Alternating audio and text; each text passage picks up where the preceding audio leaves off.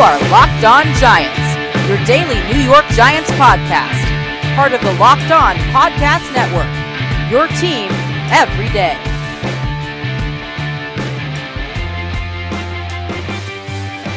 Hello, New York Giant fans, and welcome to another edition of Locked On Giants, part of the Locked On Podcast family, your team every day. My name's Patricia Traina.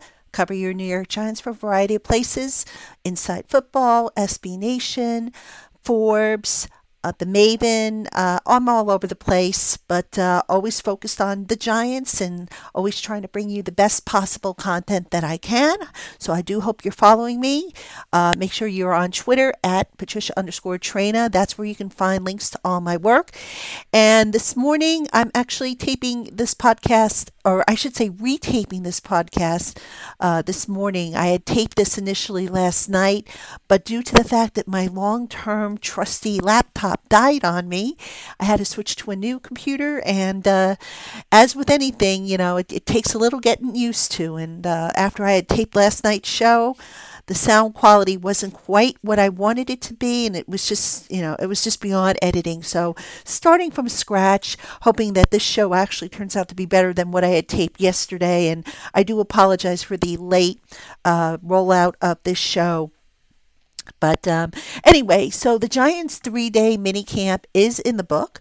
And what I thought I would do is talk about a few of the standouts from that camp.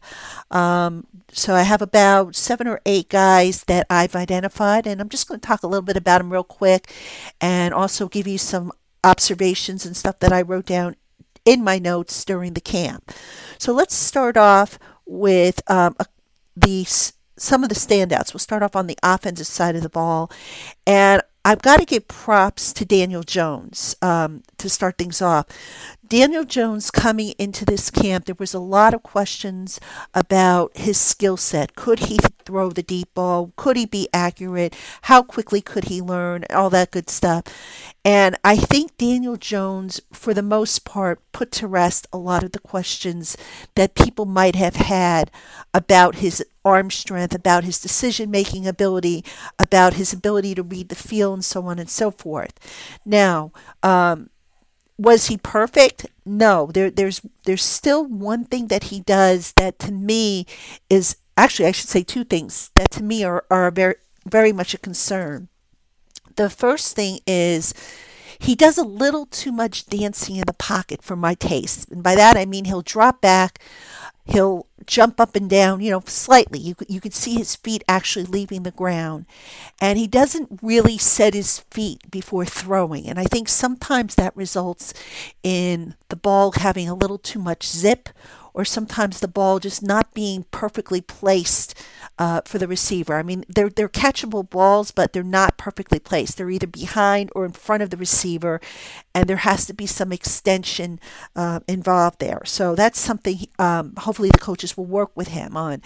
Um, along those lines, he also sometimes will drop back and he'll put an extra pad on the ball as he's reading the defenses. So he, he's still, you know, trying to learn to read defenses at this level and, and make decisions and, you know, look at the entire field. But that's going to be a work in process that uh, just continues to get better, hopefully, as he gets more reps.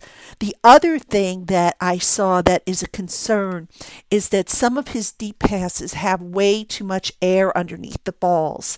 And when you put a ball up there, if you hang a ball up there, you're going to give the defensive backs a better chance to pick it off.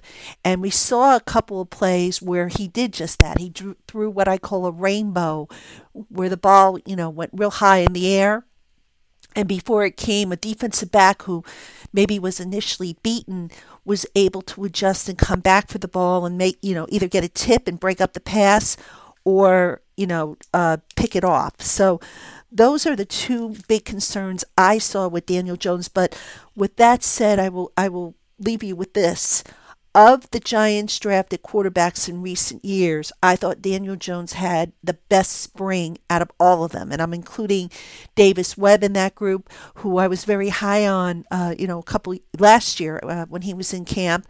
Uh, Kyle Lauletta, um, you know, Ryan Nassib, uh, all those guys. I, I just think Daniel Jones was the most polished looking of the batch at this point in time in the calendar. So I'll leave you with that uh, positive note. All right, up next, oh, since we're on the topic of quarterbacks, I want to talk about Eli Manning. Now, I, I got to be honest with you folks, I chuckle when I see the tweets that say Eli was, you know, three for seven or that these were his stats because what those tweets don't tell you is that the defense, you know, on some of those plays, the defense got through and hurried the throw or pressured the throw to, to be made earlier, which is why maybe the ball sailed or was airmailed out of out of bounds. Um, there were a couple t- drops. Um, Saquon Barkley had a drop that on a perfectly placed ball. I think um, I'm trying to remember who the other receiver was. I can't remember if it was um, Tate or Shep can't remember who it was, but another receiver got his fingertips on the ball and, and, and the ball went right off of it. So I would just say this when you see statistics listed in Twitter, just take that into consideration. I mean, did Manning throw perfect balls on every attempt? No, he did not. But, you know, for the most part, he threw the ball well. And I'm talking from the start of practice right through to the team drills. He was putting zip on the ball. You know, this notion about his arm strength dying out, that, that I think is a myth. You know, he showed good velocity on the balls. Now, yes, it's all done in, in shorts and shells, but still, you know, the Giants are able to g- generate somewhat of a pass rush. Um, and, and they've got to respond to that. And there were times when the defense, which I thought had a really, really good camp as a whole, they were getting to the quarterback. And you have to factor that in when you're talking about pass completions and checkdowns. You know, Eli did a lot of checkdowns, yes, but again, this is a matter of, you know, get something. Something is better than nothing. So I think reports of Eli Manning's demise have been premature at best. All right, staying with the offense, let's talk about um, a, a dark horse for the roster. Tight end CJ Conrad. Now, I want you guys to remember that name because CJ Conrad, the undrafted free agent out of the University of Kentucky, this is a kid who, if he blocks as well as I think he's going to, based on what I've seen on film, if he stays healthy, this kid's going to make this 53 man roster. I think he's going to push Garrett Dickerson and Scott Simonson off the roster. What I like about Conrad, besides the fact that, you know, he catches everything that's thrown his way, including those balls that maybe aren't ideally placed within the numbers is that this kid is a hustler. He's also on special teams.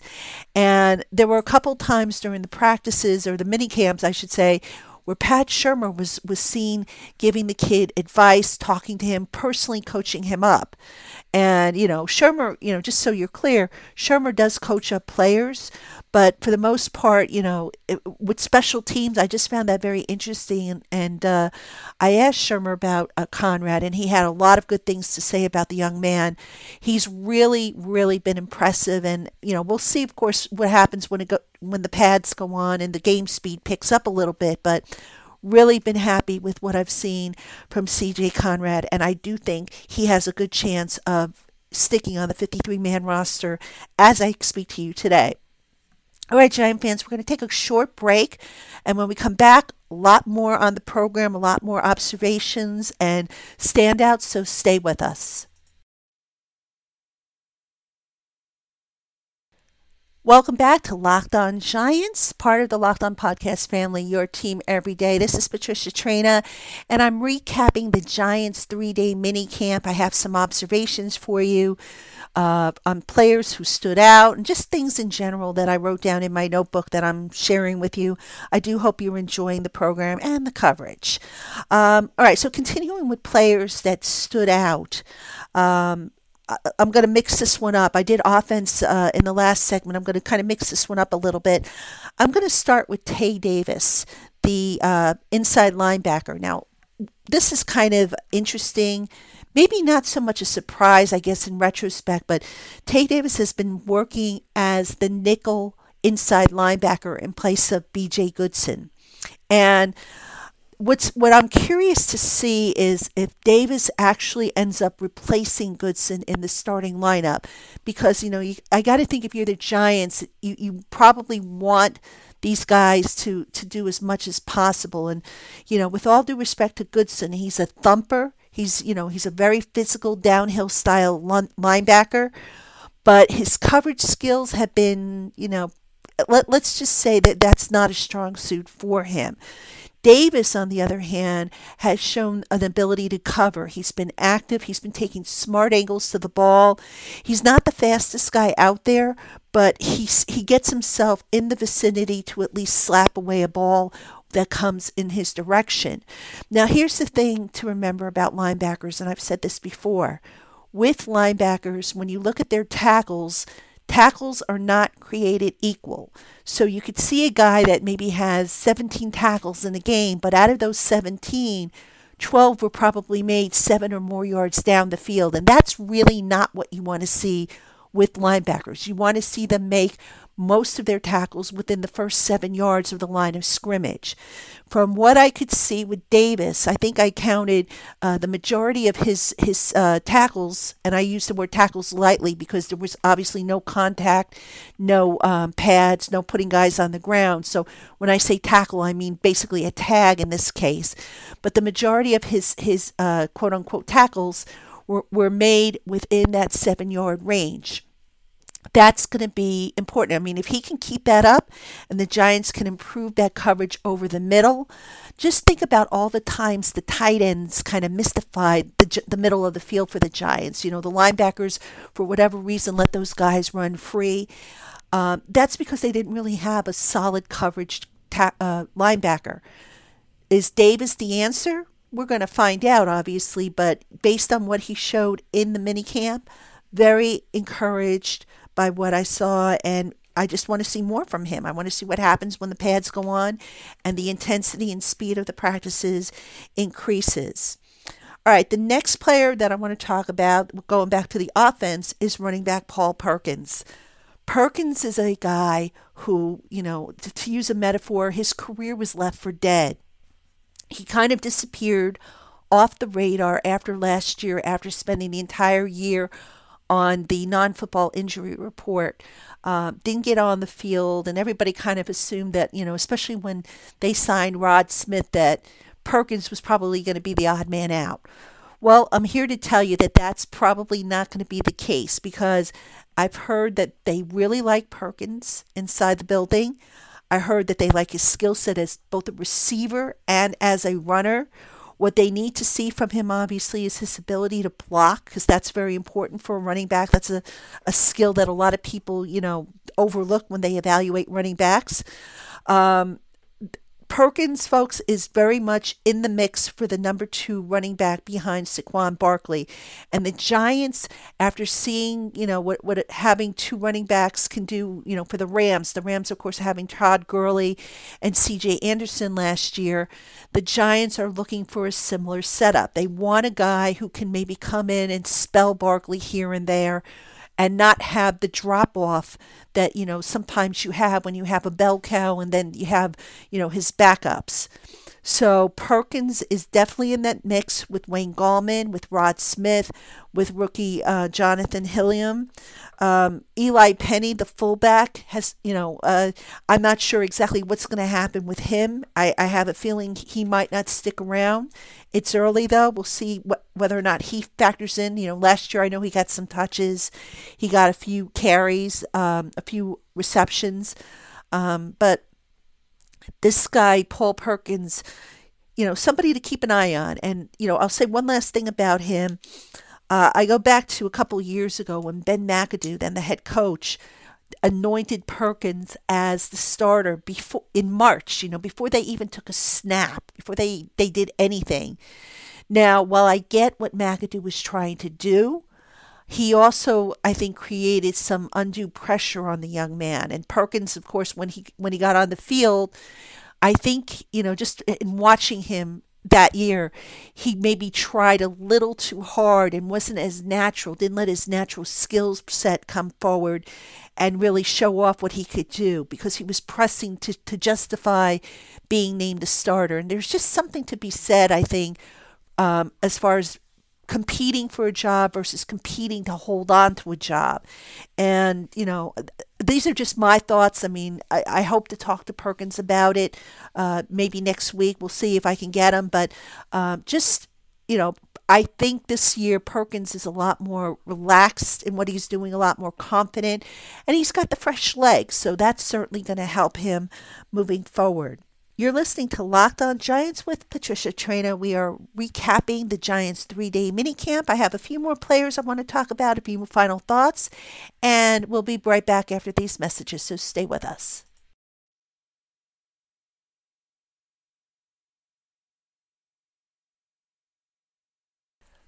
Welcome back to segment three of Locked On Giants. I'm Patricia Traina. We are talking Giants minicamp standouts observations, just a whole bunch of stuff.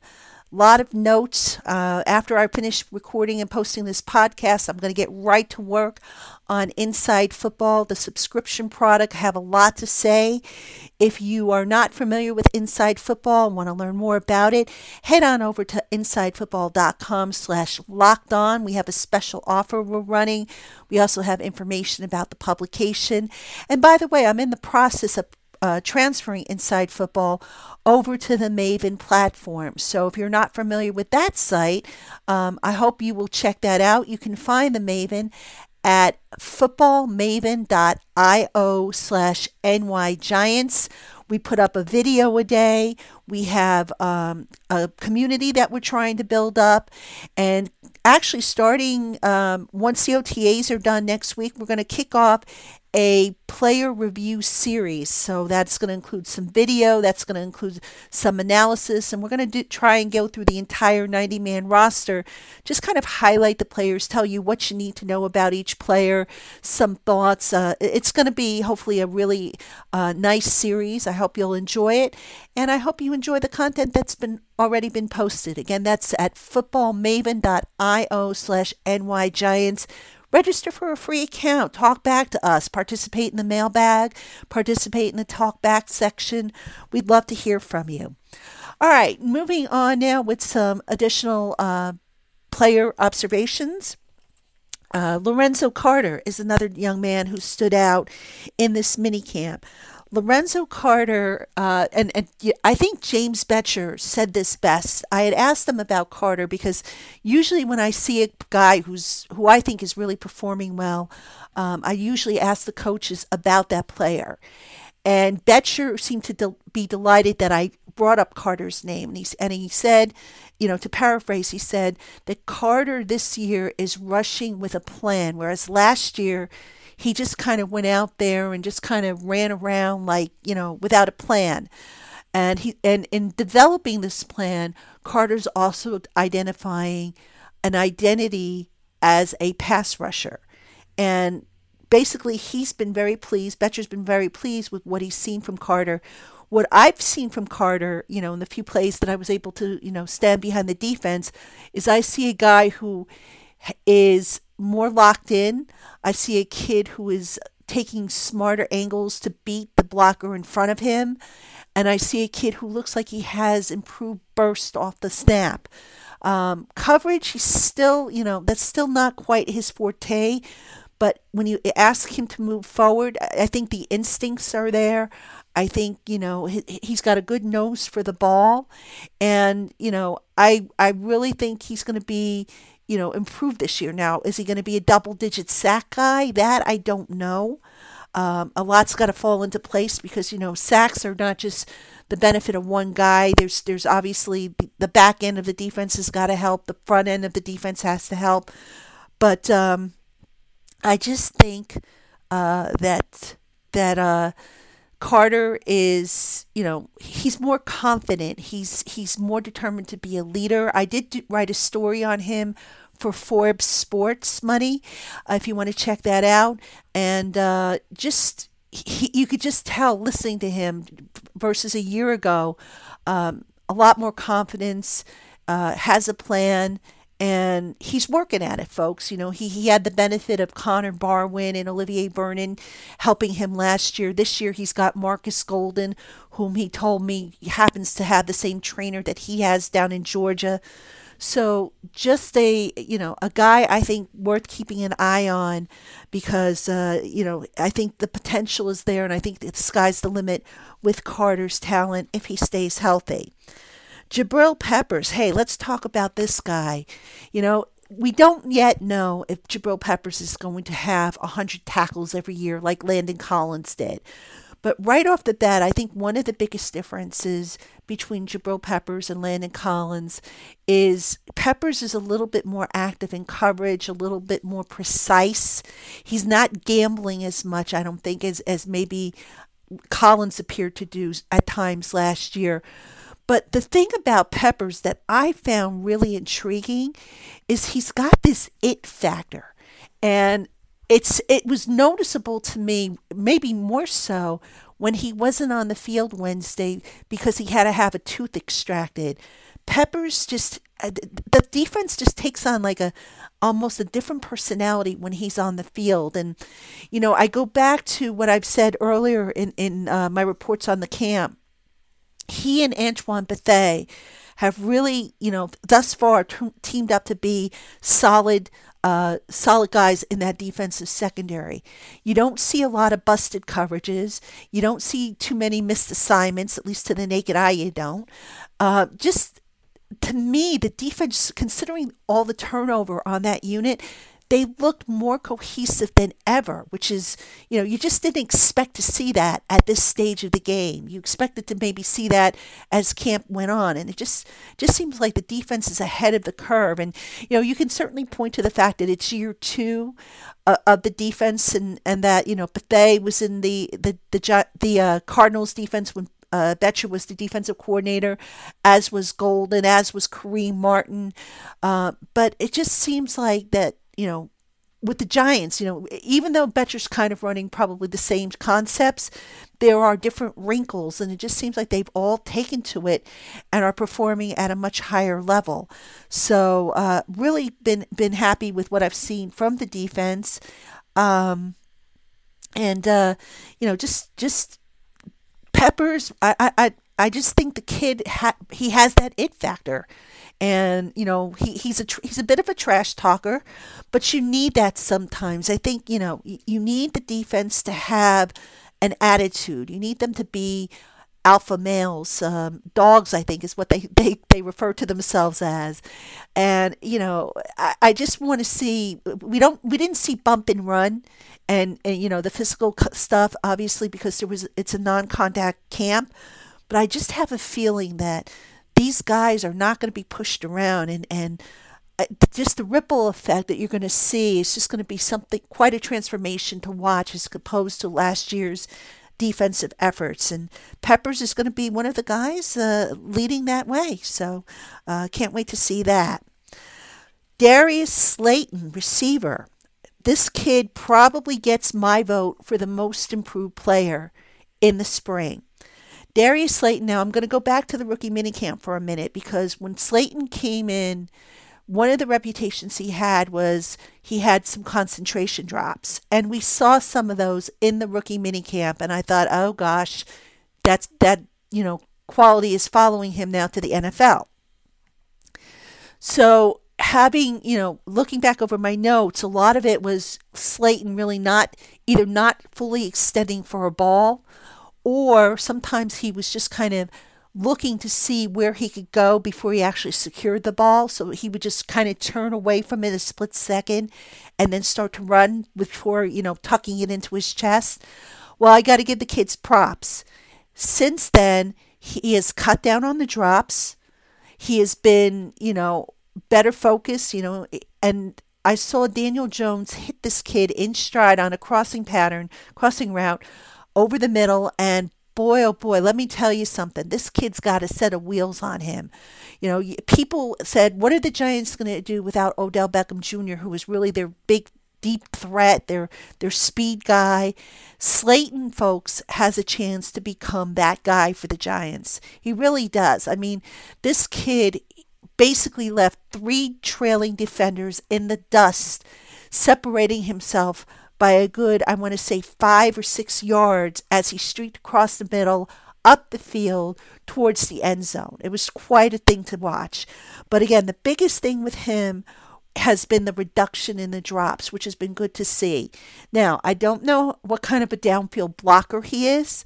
Um, special teams, we kind of haven't really seen special teams take take shape yet. They're still kind of learning the fundamentals. We will see that in training camp, and I fully expect Slayton will be part of the special teams. But I, I got to give the kid props. He is probably my most improved player of the camp. So, uh, very happy to see him coming along, and I'm sure the coaches are happy to see him coming along. All right, a final, a few thoughts from the camp before we call it a show. Uh, the injury report. Um, little disappointed to see that Evan Engram missed the three days of camp. Um, they never said what his injury was, but Shurmur basically did say that you know there, none of the guys that were injured are expected to be long-term affairs. You know they should be ready for camp. Now, being ready for camp and being green lighted to do everything, two totally different stories. So we will see if there are any um, you know limitations on uh, Evan Engram when he de- you know when they do get to to training camp. Hopefully there won't be because look, this is a kid who is tremendously talented. And I think if he stays on the field, if he can stay on the field and not miss time due to injuries, he he's going to be a very very big part of this offense. You know, we've seen how he has excelled during uh, Odell Beckham Jr.'s absence. And this is really going to be a big make or break year, I think, for Evan Engram. Uh, because if I'm not mistaken, I think after this year, the Giants have to make a decision on his um, his option year coming up. So uh, needs to have a big year, plain and simple. Um, in terms of the overall offense, the Giants did a lot of work outside the numbers in the passing game. Not so much you know, in the middle of the field, but a lot of, you know, outside routes, a lot of, you know, up the sideline routes. Um, I don't know if that was by design or if, if that, you know, that those installs are coming down the line, but I didn't see a whole lot of over the middle stuff, um, which I found kind of interesting. I'm just, you know, I, at some point I might ask why that is, but uh, I'm sure, you know, I'm sure there's going to be some, obviously some throws over the middle that they'll execute, but just a lot of stuff at the numbers or outside the numbers. Uh, I spoke about Daniel Jones earlier in the program. You know, Daniel Jones, everybody, you know, was going gaga over his his mobility. And he, he really does. He's got he's got some great mobility, but here's the thing, folks. I don't know what the coaches have, you know, as far as plays go for, for mobile quarterbacks, but I get a little squeamish every time a quarterback runs for yards because to me, their job is to be a pocket passer. And when I see them running for yards, I'm sorry, I have visions of, you know, something like an, you know, what happened to RG3 a few years ago. I don't want to see my quarterback running because their job is to throw the ball. If they have to run, you know, because nothing else is there and there's a there's a lane, by all means, but my gosh, please be smart about it. And I'll say this about Jones. He has been smart about it. We haven't seen him take a whole lot of chances up the middle with his legs.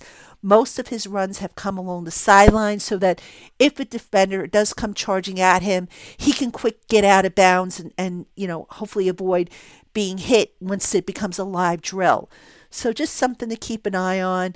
But I think Giant fans are going to really like what Daniel Jones brings to the table. He, you know, if you hated that pick, I think you're going to maybe start to change your mind about that moving forward. Defensive line, you know, you can't tell a whole lot in terms of the defensive line and the offensive line, but for those who have asked, Dexter Lawrence did work basically at three different positions. He lined up as the nose. He did a little work as the three tech, and he I even saw him do some work as the five tech. Um, and and just for those of you not familiar with those terms, a three tech is a penetrator. A five tech is an end, and the nose or the zero tech or one tech if they're playing on the shade, which means they're playing off the shoulder. Those are the pluggers. So already you could see that the Giants intend to maybe move Lawrence around and not pigeonhole him in as that strict nose tackle or plugger. And he certainly has the athleticism to get it done. Moves very well for for a you know a, a young man his size and and almost gracefully. I mean, he's he's just very he's he's very uh, fluid in his movement. What I want to see from him once the pads go on is how well he gets off double team blocks. I think that was a problem with uh, Dalvin Tomlinson. Excuse me, Dalvin Tomlinson last year when, when the Giants traded away Damon Harrison. Tomlinson moved to the to that nose tackle position in the middle there, didn't have quite the same power, you know, in getting off the block. So I think that's probably why maybe they're moving him back to that penetrator role that he held before uh, the trade was made. Um, offensive line, not too much to say there, too, because again, the pads aren't on, so you can't really evaluate them. But um, I, will just make one quick comment about the center position. You know, I, I thought initially there was a battle there between Jon Halapio and Spencer Pulley. I don't know that that is necessarily the case. Now, I know you've probably read reports that sometimes Halapio's working with the ones, sometimes he's working with the twos. But what I've noticed is um, he's been pri- primarily working with Daniel Jones, wherever Daniel Jones has gone. He's also gotten his share of the ones because I do think the Giants maybe would like to see him as their starting center. You know, no disrespect to Spencer Pulley. He did a great job. You know, he got himself a nice contract after his contract last year expired. But you just get the impression that the Giants want to see Halapio maybe, uh, who has a little bit more power to his game in that role. And the other thing you got to remember is Halapio was still coming off of that ankle injury. And because of that, you know, they're probably not going to put him out there and have him take 100% of the snaps that are allocated for the center. So just something else to keep in mind. And then a final thought, folks, on Nate Solder. You know, uh, there was there was some eyebrows raised on Thursday when Nate Solder kind of pumped the brakes a little bit, if you will, on uh, you know his availability availability for training camp. Now, Solder should be ready to go, but once they take the field, I fully expect Solder to be limited throughout training camp, and there's a couple of reasons for that. Number one, he's an established veteran. He doesn't need to prove anything. He doesn't have to, you know, really hustle to get himself in shape. He's in fine shape give him the extra time to let that ankle fully heal. They don't play until September.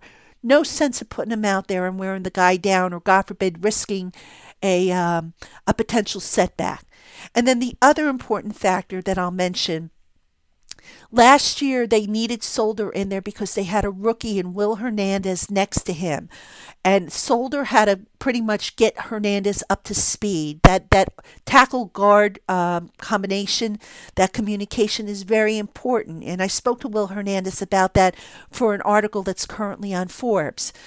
This year, Hernandez knows a little bit more of what to do and what he's doing. He doesn't need Solder to necessarily hold his hand as much.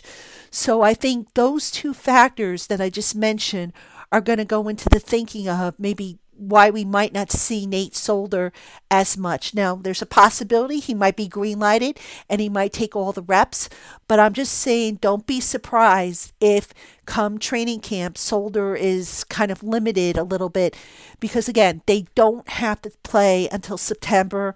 You know, Hernandez is a veteran now. So really be smart with these guys, especially the guys that are coming off injuries, these guys that are irreplaceable that you want to have for the full 16 game season. All right, Giant fans, that will wrap up this show. Um, I do want to thank you for listening this week. I hope you enjoyed the content. Make sure you tune in next week. We are going to have a Twitter Tuesday, so get your questions into me by Monday if you can. Um, I'm going to look to record the show probably by Monday afternoon. So if you get your questions into me by three o'clock on Monday. I should be able to um, get them into the program. You can tag them Ask P Train. You can email them to me at lockedongiantspodcast at gmail.com. On Wednesday's show, I will have a wrap up on the Tuesday OTA because the media access will be on Tuesday. Uh, Thursday, we'll have a just final thoughts on the spring. And then we're going to kind of go into uh, our break mode where uh, we'll have some limited content, but I'm going to start focusing on the summer. I'm going to start focusing on the season. So, more information about that is coming. Do make sure you stay tuned. Have a wonderful weekend, and we will talk to you next week. Get ahead of postage rate increases this year with Stamps.com. It's like your own personal post office. Sign up with promo code PROGRAM for a four week trial plus free postage and a free digital scale. No long term commitments or contracts. That's Stamps.com code PROGRAM.